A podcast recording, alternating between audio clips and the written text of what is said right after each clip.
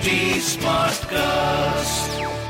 You are listening to a Mint production brought to you by HT Smartcast.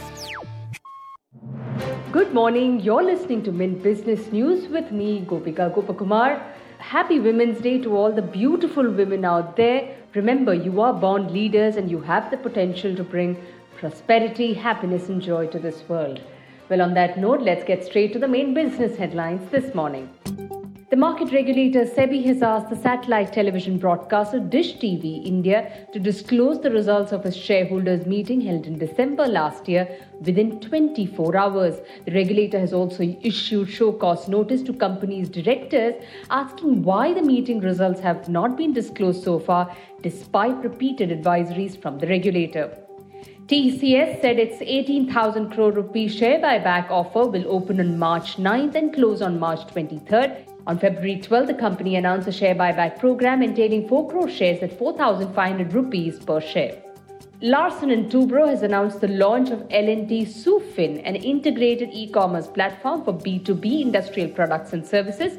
With over eight decades of experience in the manufacturing and the EPC projects, L&T has developed the platform to target MSMEs in order to enable them to source their industrial supplies pan-India digitally. Natco Pharma, along with its marketing partner Arrow International, have announced the launch of the first generic version of Revlimid in four strengths in the US market. Revlimid, also known as lenalidomide, is an oral cancer drug that is used for the treatment of multiple myeloma. ICICI Bank is planning to raise up to 8,000 crore rupee through infrastructure bonds to finance projects in the transport and power and affordable housing sectors. Moving on to markets, Indian indices may witness a flat start on Tuesday. The voting for the assembly election of five states ended on Monday, and the exit polls suggest BJP could retain power in four.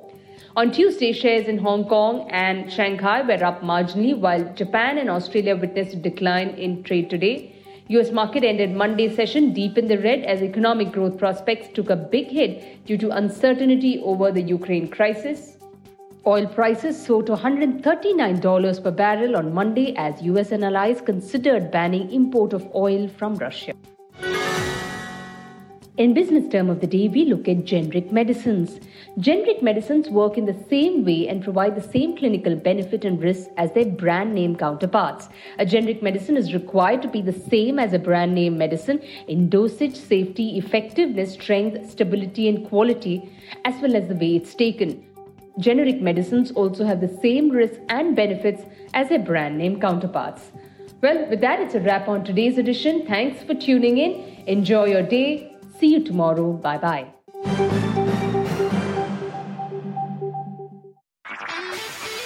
This was a Mint production brought to you by HT Smartcast. HT Smartcast.